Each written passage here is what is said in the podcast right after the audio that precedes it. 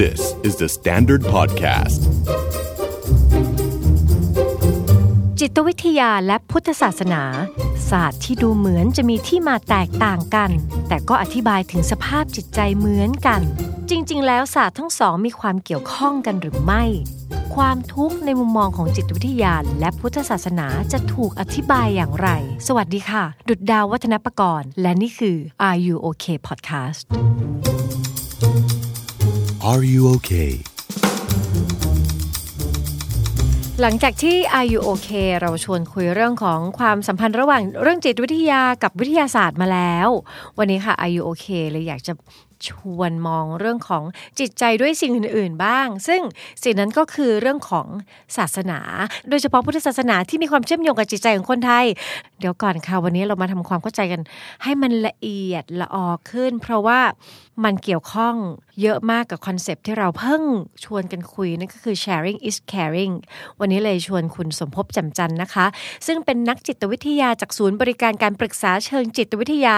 และส่งเสริมสุขภาวะ knowing mind มาแลกเปลี่ยนแล้วก็แบ่งปันความรู้กันอ่าความเข้าใจเกี่ยวกับจิตวิทยา แล้วก็พุทธศาสนาเป็นอย่างไร สวัสดีค่ะ คุณสมภพ ครับ สวัสดีครับ คุณสมภพเล่าคร่าวๆได้ไหมคะเมื่อกี้เราเกริ่นนิดหน่อย ว่าตอนนี้ทำอะไรอยู่ให้เราได้รู้จักกันก่อน ครับ ก็ผมชื่อสมภพแจ่มจันทร์นะครับ ค่ะ เรียกผมว่าเอกก็ได้นะครับ คุ ผ ณ มเป็น เอก นักจิตวิทยาการปรึกษานะครับ ปัจจุบันก็อยู่ทำงานในองค์กรที่ชื่อว่า Knowing Mind นะครับ อือหือ Knowing Mind เนี่ยก็จะเป็นศูนย์บริการด้านการปรึกษานะครับ ถ้าพูดง่ายๆก็คือเป็น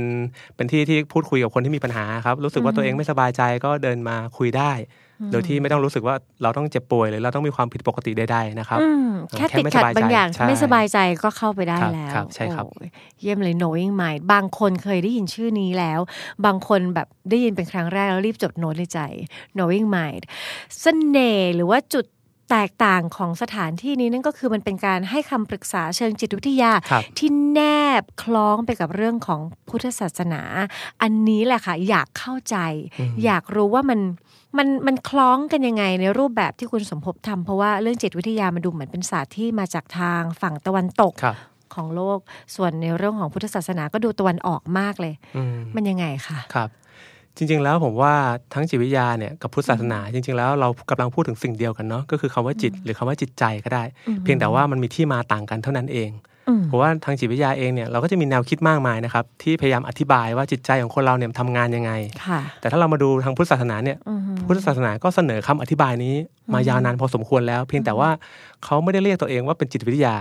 แต่ในคำอธิบายหรือในในในธรรมะในหลักธรรมเนี่ยมันมีการอธิบายเรื่องจิตเรื่องใจเนี่ยอยู่พอสมควรเลยนะครับดังนั้นจะบอกได้ว่าพุทธศาสนาก็คือจิตวิทยาอย่างหนึ่งก็ว่าได้ แต่เราแต่ผมไม่อยากเปรียบเทียบแบบนี้เนะเพราะมันคือคนละศาสตร์แต่เพียงแต่ว่าสองศาสตร์เนี้ยกำลังเสนอคำอธิบายแล้วกันที่เกี่ยวข้องกับความเป็นมนุษย์ในแง่ของจิตใจ อืมฮึเช่นคำอธิบายอะไรบ้างคะที่จริง ๆ เราอาจจะได้ยินมาจากทางพุทธศาสนาแล้วแต่เราอาจจะเชื่อมโยงไม่ได้ว่าเรื่องเนี้ยมันมันพ้องไปกับการอธิบายทางด้านจิตใจของมนุษย์ งั้นเราต้องย้อนกลับมาดูที่คำว่าจิตเนาะบอกว่าคำว่าจิตใจเนี่ยจิตใจมันคล้ายๆ กับเป็นโลกภายในอะครับ เป็นสิ่งที่มัน โลกข้างในของ อ่า ตัวเรา เป็นสิ่งที่เป็นนามธรรมจับต้องไม่ได้ เป็นความคิด เป็นความรู้สึก อืม เป็นความต้องการอันที่มันอยู่ข้างในเนาะ อืม พุทธศาสนาก็มีชุดของคำอธิบายที่สื่อสารกับสภาวะเหล่าเนี้ยแต่ก่อนที่จะลงรายละเอียดผมว่าอยากชวนเข้าใจก่อนนะครับว่าไอ้คำอธิบายอะไรที่เกี่ยวข้องกับความเป็นตัวเราเนี่ยมันมีมากมาย อืม แต่คำอธิบายเนี่ยมันไม่ใช่ความจริง ไม่ใช่เป็นสิ่งที่เชื่อม อ่า ให้พยายามเข้าใจสิ่ง ใช่ สิ่งหนึ่ง ใช่ดังนั้นเราจึงเห็นว่ามันมีคำอธิบายมากมายไปหมดเลย ค่ะ แต่สำหรับผมเองนะครับ มันไม่มีอะไรถูกหรือผิดไปกว่ากันนะมันมีแค่ว่าคำอธิบายไหนใช้การได้กับตัวเราคำอธิบายไหนใช้การไม่ได้ ดังนั้นผมผมจึงไม่อยากจะเปรียบเทียบว่าเอ้ยใครว่าไว่ายังไงอันไหนดีกว่ากัน แต่ว่าผมว่ามันคือคำอธิบายคนละชุด เพียงแต่ว่ากำลังสื่อสารในสิ่งเดียวกัน อืม อย่างเช่นในพุทธศาสนาเนะครับ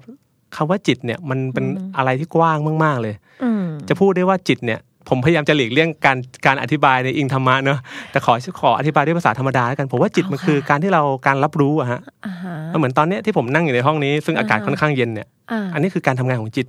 ที่ไปรับรู้ว่ามันเย็น ค่ะ ผมจะรับรู้แล้วอยู่ที่ตรงนี้ก็ได้ มันก็จบไป แต่ถ้าผมเริ่มรับรู้แล้วผมรู้สึกว่าผมไม่ชอบความเย็น อืม มันก็เริ่มมีความคิดเข้ามาเกี่ยวข้องแล้ว ไม่ นี่ ช คื อบเป็นความ คือการ คิด ทำงานของจิตเฮ้ย อืม เย็นไปไม่ชอบนะ ม พอไม่ชอบแล้วอาจจะเกิดอารมณ์อะไรบางอย่างเกิดขึ้นตามมาก็ได้ เอ้ย มันรู้สึกกระสับกระส่าย มันรู้สึกหงุนงิดหรืออะไรประมาณนี้ นี่คือการทำงานของจิตทั้งสิ้นเลย แต่ถามว่าแล้วจิตคืออะไร จิตคือตัวรู้แค่นั้นเอง เราไปรับ ตัวรู้ รู้อะไรบางอย่าง เข้ามาที่มันจะทำงานอยู่ในตัวเรา จิตคือตัวรับรู้ ครับ หลายคนไม่รู้ว่านั่นคือเรียกว่าจิต เข้าใจว่าคือกายอะรับรู้ อืม บอดี้มันมันมันสัมผัสได้ถึงความเย็นก็เลยเข้าใจว่านั่นน่ะ คือเป็นเรื่องของกาย อืม แต่จริงๆมันคือเรื่องของจิต จริงๆต้องบอกว่ามันทำงานร่วมกันมากกว่า จริง ก็คือเราเรารับรู้ความรู้สึก ค่ะ ผ่านทางร่างกาย แต่ถามว่า อ่ เราจะรับรู้ถึงความรู้สึกนี้ได้ไหม มันยังไม่เกิดขึ้นความรับรู้นะฮะ แต่ว่ามันจะมีมันต้องผ่านตัวจิตก่อน ที่จะรับรู้ว่าอันนี้เรียกว่าความเย็น อ่าฮะ แต่มันสื่อสารผ่านร่างกาย อ่าฮะ มันมีการทำงานร่วมกันอยู่ อืมมันก็ฟังดูคล้าย ๆ กับเรื่องจิตวิทยา คือให้เรารู้เท่าทัน รู้เท่าทันคำนี้บางคนก็ได้ยินจากในศาสนาพุทธ ครับ เหมือนกัน ครับ ว่า ตอนนี้เกิดอะไรขึ้นอยู่กับเรา ครับ เพราะฉะนั้นคือไม่ได้อยากเอาเหมือนเป็นคำสอนมา อืม มาสอนมาบอก อืม เพียงแต่ว่ามันเหมือนเป็นทฤษฎีจิตวิทยาอีกชุดหนึ่ง ครับ ที่สามารถทำให้เราเข้าถึงจิตใจของ ครับ เราได้เหมือนกัน ครับ โดยที่ไม่ต้องใช้สับแสงยาก ใช่ เล ครับ ย ซึ่งผมไม่ได้มองว่าอันนี้ดีกว่าหรือเหนือกว่าจิตวิทยาตะวันตกเลยนะ ผมมอง อ่าฮะ ว่ามีค่าเท่ากัน ค่ะ เพียงแต่ว่าคำอธิบายชุดไหนมันใช้การได้สำหรับเราผมว่าอันนั้นแหละจะเป็นประโยชน์กับเรา แล้วสมมติคนที่เคยไปรับการปรึกษาในด้านจิตวิทยาแบบที่ไม่ได้อิงแนวพุทธ ครับ เขาอาจจะสงสัยเออแล้วถ้ามาทางเนี้ยมันต่าง อือฮึ อย่างไรในกระบวนการที่เขาจะเข้าไปในห้องให้คำปรึกษา ครับ มันทำงาน ครับ ต่างออกไปยังไงคะ ผมผมอาจจะไม่สามารถตอบแทนทุกๆ แนวคิดได้ที่ผมไม่ได้ศึกษานะแต่ถ้าผมจะพูดถึงจุดเด่นแล้วกันหรือจุด ค่ะ ที่เป็นลักษณะเฉพาะเนี่ย ค่ะ คือผมมองว่าแต่ละแนวคิดเนี่ยคงจะมีจุดเน้นแตกต่างกัน อืม ผมลองยกตัวอย่างแล้วกันนะครับ ค่ะ อย่างแนวคิดที่ชื่อว่าจิตวิเคราะห์ ที่เขา อืม สนใจสิ่งที่เรียกว่าจิตไร้สำนึก ที่โอเค มันคือการทำงานของจิตไร้สำนึกนะที่มันมีอะไรบางอย่างที่เราไม่รู้ไม่เข้าใจ อ่าแถวบ้านคนเรียก อ่า unconscious ใช่ อ่ ใช่แล้วบางทีสมมุติว่าเหตุการณ์นี้เกิดขึ้นในวัยเด็กแล้วเราลืมไปแล้ว ค่ะ แล้วปัจจุบันมาเรารู้สึกมีปัญหา อ่าฮะ การทำงานในแบบจิตวิเคราะห์ก็คืออ ม การพยายามสืบค้นไปหาต้นตอว่าเออมันเกิดอะไรขึ้นกันแน่ในอดีต ค่ะ ที่มันฝังอยู่ในจิตใต้สำนึกของคุณ อือฮึ เมื่อคุณเข้าใจตรงนี้แล้ว อือฮึ โอเค ปัญหาคุณอาจจะคลี่คลายได้ อืม แต่ในขณะเดียวกันของแนวพุทธเองหรือ ค่ะ สิ่งที่ผมเชื่อเองเนี่ยผมมอง ค่ะ ว่าผมเห็นด้วยนะ ค่ะ ว่าอดีตมีผล ค่ะ แต่ผมผมอยากชวนมองอย่างนี้ครับว่าทุก ๆ อย่างมีผลหมด ม คือการที่คนคนหนึงจะมีปัญหา หรือมีความรู้สึกอะไรบางอย่างขึ้นมานะครับ อืม มันมีปัจจัยจำนวนมากที่เป็นส่วนประกอบ ดังนั้นอดีตหรือจิตใต้สำนึกเป็นส่วนประกอบหนึ่งอ่าแต่มันยังมีส่วนประกอบอื่น ๆ อีกเป็นจำนวนมาก เช่น ดังนั้นถ้าจะบอกจำถ้าจะบอกถึงการทำงานเนี่ยคือการมานั่งพิจารณาองค์ประกอบหรือปัจจัยที่มันเกี่ยวข้องกับความทุกข์ของเรา ค่ะ มันอาจจะเกี่ยวข้องกับเรื่องราวในอดีต อือฮึ หรือมันอาจจะเกี่ยวข้องกับสถานการณ์ในปัจจุบันที่เรากำลังเจออ อือฮึ อาจจะเกี่ยวข้องกับความคิดบางอย่าง อืม อาจจะเกี่ยวข้องกับความต้องการบางอย่าง อือฮึ อาจจะเกี่ยวข้องกับใครบางคนในชีวิตโอ้ผมว่าถ้าพูดถึงปัจจัยเนี่ยมันมากมายมหาศาล แต่ว่าแต่ละคนเนี่ยก็จะมีปัจจัยที่มันเกี่ยวข้องกับความทุกข์ของตัวเองไม่เหมือนกัน อือฮึ เรียกได้ว่ามันเป็นเรื่องเฉพาะตัวแล้วกัน ค่ะ แต่พอเราไปยึดติดกับแนวคิดใดแนวคิดหนึ่งเนี่ยแล้วผมผมมองว่ามันเลยเป็นการมองที่ ค่อนข้างแคบ อ่าบางด้านแล้วกันไม่ได้ผิดนะ แต่มันอาจจะไม่ครบถ้วน อืมก็อาจจะหาไม่เจอที่แท้จริงว่าเอออะไรที่มีปัจจัย ครับ เป็นปัจจัยกระทบก่อให้เกิดปัญหาณตอนนี้ ใช่ครับเหมือนอย่างในปัจจุบันเนี่ยที่เราพูดถึงเรื่องโรคซึมเศร้านะครับ อืม ผมว่าการทานยาหรือการมองว่าโรคซึมเศร้าเกิดจากสารสื่อประสาทไม่ได้ผิดเลยนะ อือฮึ แต่ก็แค่เป็นแค่มิติเดียวเป็นแค่พาร์ทพาร์ทเดียว อืม แต่ถ้าเราเชื่อว่าโรคซึมเศร้ามันคือเรื่องของสารเคมี ดังนั้นคุณก็ตัดหนทางเลือกอื่นๆ ออกไปหมด อืม ก็กินยาไปซึ่งมันไม่ได้ผิดแต่มันไม่ได้ไม่ได้ถู มั ก นไม่ ต้องคร ครบ บถ้วนอ่า เข้าใจได้ มันก็น่าจะยากเนอะที่ที่เราจะสามารถหยิบจับคำอธิบายจากมุมใดมุมหนึ่งอย่างเดียว เพื่อจะมาเข้าใจคนที่มีลักษณะเป็นองค์รวมประกอบด้วยห ครั ลาย บ ๆ มิติ เพราะฉะนั้นสิ่งที่คุณเอกกำลังทำก็คือเอาหลักการทางด้านจิตวิทยาตะวันตก ครับ ก็คือเป็นเรื่องการให้คำปรึกษา ครับ แล้วไม่ได้ใช้ทฤษฎีทางจิตวิทยา แต่มากนักหมายถึงว่า ต้องต้องเรียกว่า มุ่งไปทางใด เรียกได้ทว่างห ผ นึ่ง สมผสานแล้วกั ผ น สม เพราะผมมองว่า ผสานหลายๆอัน อ่าทุกทุกอย่างเนี่ยนำกำลังนำเสนอคำอธิบายในบางแง่มุมที่ถูกต้องนะ แต่ไม่ทั้งหมด ค่ะ แล้วก็ไม่ได้บอกด้วยว่าพุทธคือทั้งหมดแต่พุทธคือวิธีการที่เราจะเปิดใจกว้างนำปัจจัยต่างๆ เหล่าเนี้ยมาประกอบรวมกันให้เห็นภาพทั้งหมด ว่าเออมันเกิดอะไรขึ้นกับเรากันแน่ มันมีสิ่งไหนที่มันเกี่ยวข้องกับกับความรู้สึกนี้ของเราบ้าง ความทุกข์นี้ของเราบ้าง ก็ดูเหมือนว่าการให้คำปรึกษาไม่ได้พาวิ่งเข้าซอยใดซอยหนึ่ง โดยเฉพาะที่นักปรึกษาเอ้ยนักให้คำปรึกษาจะถนัด ครับ เพียงแต่ว่าคุณเอกก็เลยทลายกำแพงนั้นทั้งหมด แล้วก็ใช้หลักการพุทธศาสนา พาคนที่เข้ามารับการปรึกษาเนี่ย สำรวจ ครับ มองดูไปทั่วๆ โดยที่ไม่จำเป็นจะต้องแบ่งว่ามันเป็นทฤษฎีอะไร ครับ ทฤษฎีอะไร แล้วดูจากตัวเขาเป็นตัวตั้งต้ ครั น บ จะเรียกว่าแบบนั้นก็ได้นะฮะแต่ว่ามันก็จะมีจุดร่วมกันอยู่นะฮะ อืม เป็นข้อสังเกตของผม แล้วก็อาจจะเป็นพื้นฐานในการทำงานของการปรึกษาเชิงจิตวิทยาแนวพุทธก็คือ ในทุกๆมิติของปัจจัยต่างๆ เหล่าเนี้ย ค่ะ การที่มันจะกลายเป็นปัญหา หรือเป็นปัจจัยที่ก่อปัญหาได้เนี่ย มันมีสิ่งที่เรียกว่าความต้องการ อืม หรือภาษาพุทธคือความอยากนั่นเอง ความอยากกับ อ่า ความต้องการคือเรื่องเดียวกัน แต่ผมไม่ได้มองว่ามันเป็นบวกหรือลบนะฮะ แต่เราจะเห็นว่ามันมีความอยากอยู่นะ ในทุก ๆ ความทุกข์ของเรา ถ้าตอนนี้อากาศเป็นแบบเนี้ยถ้าผมอยากให้มันอุ่นกว่านี้เนี่ย ผมเป็นทุกข์แล้วนะ เพราะผมกำลังอยากในสิ่งที่ตอนนี้มันไม่เป็นจริง มันยังไม่เป็นจริง ใช่ มันยังไม่เป็นจริง หรือมันไม่มีหรือมันอาจจะไม่มีทางเป็นจริงก็ได้ อืมเราอยากในสิ่งที่มันเป็นไปไม่ได้ ก็อย่างนั้นก็ได้ครับ ก็คือผมพบว่าปัญหาของคนเนี่ยอาจจะจำแนกเกี่ยวข้องกับความอยากได้ประมาณ2อสาอย่างเนาะ ยังไงบ้าง อันที่หนึ่ง คะ ก็คือไม่รู้ว่าอยากอะไร ไม่รู้ว่าอยากอะไรอุ้ย งงๆ เยอะ อ่า อ๋อเป็นอะไรไม่รู้แบบอยากอะไรก็ไม่รู้ต้องการ ใช่ อะไรก็ไม่รู้ อ่าหรือบางทีรู้แต่ความต้องการที่มันหลากหลายเนี่ยมันขัดแย้งกันเอง เช่น เช่นแบบว่าว่าจริง ๆ แล้วเราต้องการเป็นตัวของตัวเอง เราอยากทำอะไรก็ได้ อ่าฮะ แต่ในขณะเดียวกันเราก็อยากให้คนอื่นยอมรับในตัวเรา อ่าอยากอิสระเสรีสุดๆเลย อ่า แต่ก็อยากเป็นที่ยอมรับซึ่ง อ่า แต่ละคน ซึ่ มี งบาวคาง ม ที คาด มัน หวั ขัดแย้งกัน อืมเข้า อ่า ใจที่พูดค่ะ นะครับ สาม แล้วก็บางทีไอ้ความอยากทั้งหมดเนี่ยบางทีแม้จะรู้แล้ว แต่มันไม่สามารถจะบรรลุได้ เพราะเป็นความอยากที่มันไม่เป็นความจริง คำว่าบรรลุแปลว่าอะไรนะคะ หมายถึงว่าจัดการได้ให้มันเป็นอย่างนั้นที่อย่างที่ต้องการ สำออให้ได้สำเร็จ อ่า ได้ตอบสนองความต้องการนั้น ใช่ ได้ ใช่ใช่ เพราะ ครับ มันเป็นไปไม่ได้ ใช่ บางสถานการณ์มันอาจจะเป็นไปไม่ได้ เช่น บางคนเขาอาจจะสูญเสียคนที่เขารักไปแต่เขาอยากให้คนคนนั้นกลับคืนมามันเป็นไปไม่ได้ เป็นไปไม่ได้ อืม อืม คือมันล้วนเกี่ยวพันกับความต้องการ ค่ะ อ่ะแต่เราก็ไม่จะผมก็จะไม่ได้เทศนานะเอ้ยคุณคุณอย่าไปอยากเลย อย่าไปต้องการเลยมันเป็นไปไม่ได้อีก เราไม่สามารถทำให้คนแบบคลี่คลายจากความอยาก ตรงนั้นได้ด้วยการแบบก็อย่าไปทำหนึ่งก็อย่าไป ใช่ ทำสอง อืม อืม ครับ แต่ผมจะชวนมากกว่าให้ได้เห็นว่าจริง ๆ แล้วคุณกำลังต้องการอะไรอยู่กันแน่ มันเริ่มต้นจากจุดนี้ก่อน ชวนให้เห็น ในแต่ละสถานการณ์ โดยเฉพาะสถานการณ์ของความทุกข์เนี่ย ค่ะ ณสถานการณ์นั้นที่ทำให้คุณเป็นทุกข์เนี่ย คุณกำลังต้องการอะไรอยู่ ซึ่งบางคนก็ไม่รู้เลยนะฮะมาแบบงงๆรู้แค่รู้สึก รู้สึกว่าไม่พอใจรู้สึกไม่โอเค อืมส่วนใหญ่ความรู้สึก เศร้าน ำมา อ่ความรู้สึกมันนำมา แต่เขา ค่ะ ไม่ได้เข้าใจว่าความรู้สึกเนี้ยมันคืออะไรกันแน่ อ่า อ่า แต่ถ้าเราจะมองอย่างเป็นกลางเลยนะฮะ ค่ะ สำหรับผมเองเนี่ยความรู้สึกเนี่ยมันไม่บวกไม่ลบหรอก อืม ความรู้สึกเป็นแค่ความรู้สึก ที่มันกำลังสื่อสารอะไรบางอย่างกับเราอยู่ตลอดเวลา อืมอืม แต่เรามักจะไปให้คุณค่ากับความรู้สึกว่าเอ้ยนี่เป็นความรู้สึกที่ดี บวก ฉันอยากจะ positive อยู่กับความรู้สึกนี้ อันนี้เป็นความรู้สึกที่ไม่ดี ฉันอยากจะปฏิเสธมัน คือไอความรู้สึกที่ดีเนี่ยเราก็อยากจะอยู่ด้วยครับ เช่นความสุขความดีใจความพอใจ ความปิติ อันแน่นอนมันมันมันดีอ่ะอยู่ด้วยแล้วมันดีก็เลยเราก็อยากอยู่กับมัน ค่ะ แต่ความรู้สึกที่ไม่ดีเช่นความโกรธ ความเศร้า ความกังวล ความกลัวอะไรพวกเนี้ยเราก็อยากจะปฏิเสธ หรืออยากจะรีบจัดการให้มันหายไป หายหายไปอยากพ้นจากมัน อ่า ซะอืม แต่สำหรับผมเองถ้าเราไปจัดการกับความรู้สึกเนี่ยมันเท่ากับเราพลาดโอกาสเนาะในการที่จะเข้าใจสิ่งที่ความรู้สึกมันต้องการสื่อสารกับเรา เข้าใจแล้วคือความรู้สึกเนี่ยกำลังเป็นตัวสื่อสาร มันเป็นสัญญาณ สัญญาณมันเป็นสัญญาณถ้าเรารีบไปกำจัดหรือลบมัน อืม เราก็จะฟังไม่ออกเลยว่าตอนเนี้ยลึกๆอ่ะมันคืออะไร เพราะฉะนั้น ครับ ใครที่แบบพอโกรธแล้วแบบโอ๊ยต้องไม่โกรธต้องไม่โกรธ อืม อันเนี้ยคุณจะแบบไม่ได้คุณจะพลาดโอกาสที่จะได้ยิน ใช่ครับ มัน เพราะฉะนั้นสเต็ปหนึ่งขอบคุณมากที่เน้นเน้นมันอีกทีว่าทุกอารมณ์มันไม่ได้แบ่งว่าดีกับไม่ดี คือมองทุกอย่างมันเป็นการสื่อสาร ครับมันเหมือนกับถ้าเรานั่งกันอยู่ในห้องเนี้ยครับแล้วเกิดสัญญาณไฟไหม้ไม่รู้ว่าที่นี่มีหรือเปล่าเนอะดังขึ้นเนี่ย คุณดาว่าสิ่งที่เราควรทำคืออะไรครับ อ๋อถ้าอยากจะแบบว่าให้หายไวๆก็ไปปิดอะลาม จะได้ อัน ไม่ นั้ ต้ น อง เรา ดั ก็ ง จะไม่รู้เลยว่าความเป็นจริงมันคืออะไร อืมผมว่าเรารู้อยู่แล้วว่าเฮ้ยมันคงมีอะไรสักอย่างหนึ่งที่ผิดปกติ มีอะไรสักอย่าง งั้น สิ่งที่ควรทำคือวิ่งออกจากห้องนี้ ค่ะ เราไม่มานั่งพิจารณาว่าเอ้ยเสียงมันเพราะไม่เพราะมันดังไปนะมันเบาไปนะ เออ หรือใครช่วยไปปิดมันหน่อย เพราะ ค่ะ อันนั้นคือการกระทำที่มันขัดแย้งกับสัญญาณที่นี้ที่สัญญาณนี้ที่มันต้องการสื่ออ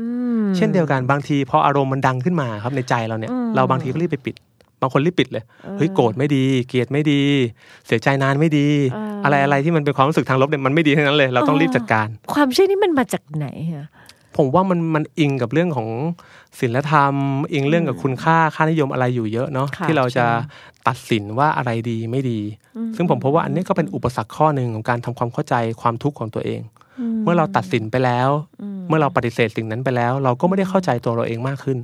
อืมอืมเพราะ ราะฉะนั้นเราไม่รีบบอกว่าอะไรดีอะไรไม่ดี แล้วก็รับฟังมัน แต่ให้เข้าใจสิ่งที่มันต้องการสื่อสารก่อน แต่สิ่งที่มันต้องการสื่อสารเนี่ยผมพบว่าจุดร่วมกันของทุกๆ อารมณ์ก็คือความต้องการ อืม ถ้าเรามีอารมณ์ทางบวก อารมณ์ดีอย่างนี้ยนะครับ เราลองสังเกตเถอะว่า ตอนนั้นเรากำลังได้ในสิ่งที่เราต้องการอยู่ หรือสถานการณ์มันเป็นอย่างที่ใจเราต้องการ เราเลยรู้สึกดี แปลว่าตัวความต้องการจะหดเล็กจิ๋วนิดเดียว เพราะว่ามันไม่ต้องมันไม่ได้ต้องการอะไรแล้ว เราเราได้ต มั อบ นบรรลุตอนนั้นเรียกว่ามันบรรลุถึงความต้องการ แล้ว อ่า อ๋อ หรือถ้าเป็นทางลบก็คือตอนนั้นต้องการอะไรสักอย่างแต่มันไม่ได้เป็นแบบนั้น มันยังไม่มีอะไรมาเติมยังไม่ อ่า ตอบสนองมัน หรือตอนที่รู้สึกเฉยๆก็คือมันอาจจะไม่ได้มีความต้องการอะไรเป็นพิเศษณตอนนี้มันโอเคอยู่แล้ว ไม่ได้คิดถึงว่าฉันจะต้องได้อะไรหรือไม่ได้อะไร อ่าอ่า ครับ เพราะฉะนั้นแปลว่าไม่ได้มีความรู้สึกอะไรตั้งอยู่โดดเดี่ยว ครับ ทุกความรู้สึกมันจะมีความต้องการแนบมาอยู่ด้วย เพราะฉะนั้น ครับ พอเห็นรับรู้ความรู้สึกแล้ว พลิกตะแคงไปดูข้างใต้ลึกเข้าไป อืม จากนั้นอีกหน่อยหนึ่งว่า มันมีความต้องการอะไร ครับ แนบมา แล้วบาง ครับ ทีการเห็นสองอย่างนี้ มันอาจจะทำให้เรา ได้พอเห็นแล้วว่าเออมันเกิดมาจากอะไร มครับเป็นจุดตั้งต้นเรีย จุ ก ด ว่าเป็น ตั้งจุด ต้ ตั้ น ง ส ต้นแล้ว เต็ป กัน ที่หนึ่ง อ่า เอออยากได้อะไรแบบเนี้ยเพราะช่วงใกล้สิ้นปีแล้วค่ะ บางทีเราอยากจะมองภาพตัวเองว่าแบบ เอ๊ะ ถ้าจะแค่แบบเอารับรู้แล้วก็สำรวจว่าเราแบกอะไรอยู่ทั้งหนึ่ง อืม ปีก่อนที่เราจะออกสตาร์ทปีใหม่อ่ะเริ่มต้นจากตรงนี้ ครับ เห็นความรู้สึกพลิกตะแคงดูความต้องการ ครับ แล้วสเต็ปถัดไปทำอะไรได้อีก ก็มา บ้ง พิจารณาเลยครับว่าสิ่งที่เรากำลังต้องการอยู่ จริง ๆ แล้วเนี่ยมันมีความเป็นไปได้หรือไม่ หรือเรากำลังต้องการสิ่งที่มันเป็นไปไม่ได้ อ่ามาดูเรื่องของในในแง่ความเป็นจริงเล็กน้อย อืม อยู่กับความเป็นจริงว่ามันเป็นไปได้ เป็นไปได้หมายถึงว่าเป็นไปได้เลยในหลักธรรมชาติเลย หรืออ ม เป็นไปได้ในณเงื่อนไขเวลานี้ สถานที่นี้อะไรแบบนี้เป็นต้นใช่ไหมคะ รับ อ่า ก็คือการพิจารณา แต่ทีนี้มันก็มีปัญหาอีก พิจารณ บางคนอาจจะเห็นแล้วว่าเออมันก็เป็นไปได้นะ อือฮึ แต่ในความเป็นไปได้นั้น มันต้องลงแรง มันต้องออกแรง มันต้องมีปัจจัยอื่น ๆ ที่มาประกอบรวมกันด้วย ก็เลยเอองั้นไม่เอาแล้วดีกว่า เช่นสมมุติว่าฉันอยากจะมีความรู้เพิ่มเติม อืม ฉันรู้สึกหงุดหงิดใจที่ฉันเป็นอยู่ตรงนี้ ฉันอยากจะแบบว่ามีความรู้ รู้มามให้าก กขึ้น กว่านี้ อืม มากกว่านี้ แต่ตอนนี้ตังค์ไม่มี อืม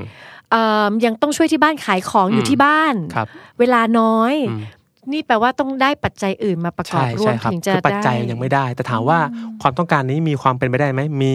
แต่ว่าคุณจะต้องไปจัดสรรปัจจัยอื่น ๆ ให้มันครบถ้วนด้วย เพราะลำพังเพียงตัวเราเนี่ย ตัวเราเองเป็นแค่ปัจจัยปัจจัยเดียวนะเหมันผมยกตัวอย่างเรื่องความสำเร็จอย่างเงี้ย ค่ะ ใครๆก็บอกว่าเอ้ยเราอยากประสบความสำเร็จแต่ อ่าฮะ ความสำเร็จคืออะไรล่ะ จริง บางคนอาจจะมีภาพนะว่าเอ้ยปีนี้บริษัทมีได้เป้าร้อยล้าน เอออ อาจจะถามว่าเฮ้ยเป้าร้อยล้านเนี่ยมันเกี่ยวข้องกับอะไรบ้าง ค่ะ คุณอาจจะพบว่ามันเกี่ยวข้องกับความพยายามของคุณ การที่คุณตื่นมาทำงานแต่เช้า ขยันทำงาน แต่แน่นอนแหละว่า มันก็เกี่ยวข้องกับอย่างอื่นด้วย สภาพเศรษฐกิจ สังคม ลูกน้องเพื่อนร่วมงานที่คุณก็ควบคุมเขาไม่ได้ มีแบบที่ควบคุมได้แล้วก็ควบคุมไม่ ใช่ ได้อีก ใช่ครับ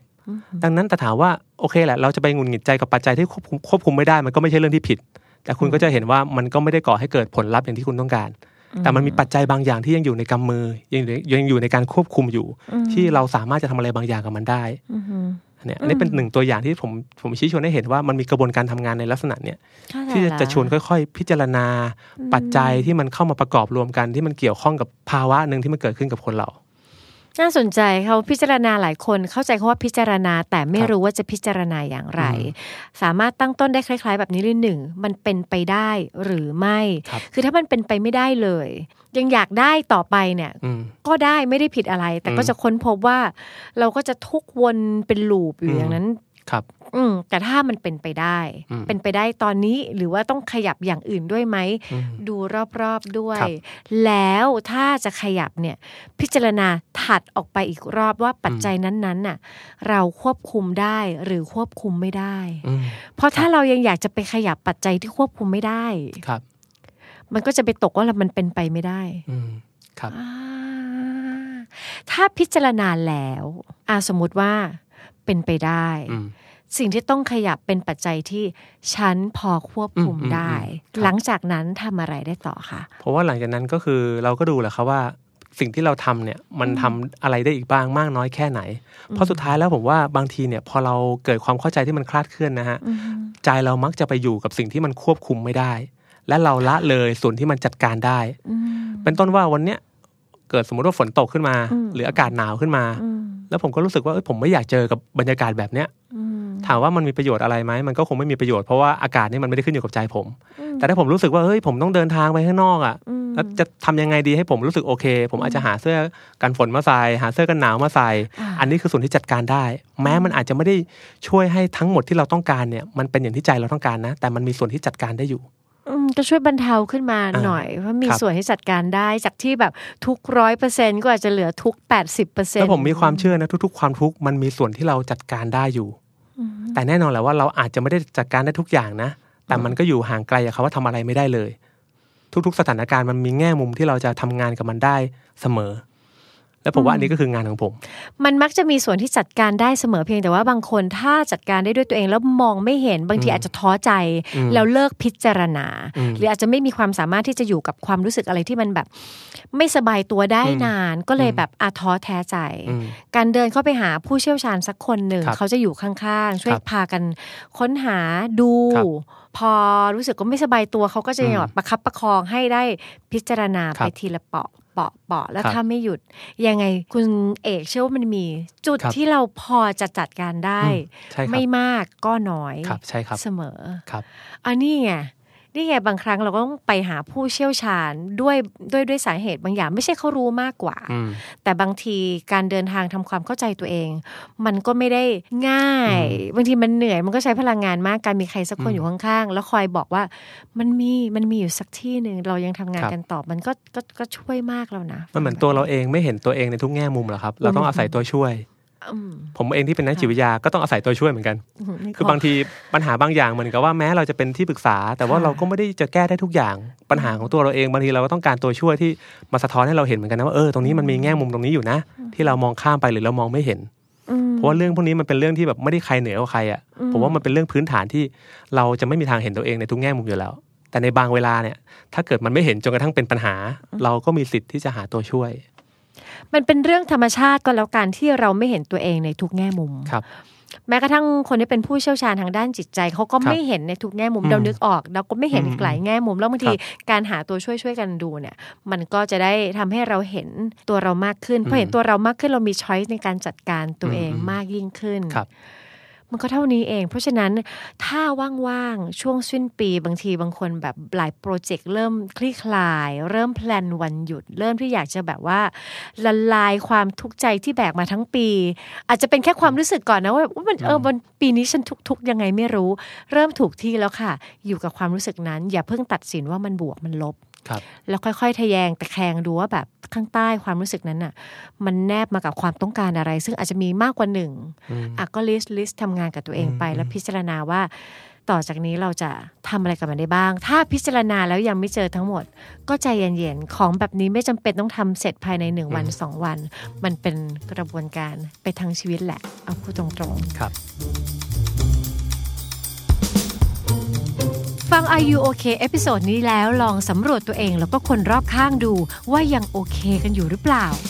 ถ้าไม่แน่ใจว่าโอ หรือไม่โอ ลองปรึกษานักจิตบำบัดหรือว่าคุณหมอก็ได้ จะได้มีสุขภาพจิตที่แข็งแรงแล้วก็โอเคกันทุกคนนะคะ The Standard Podcast. Eye opening for your ears.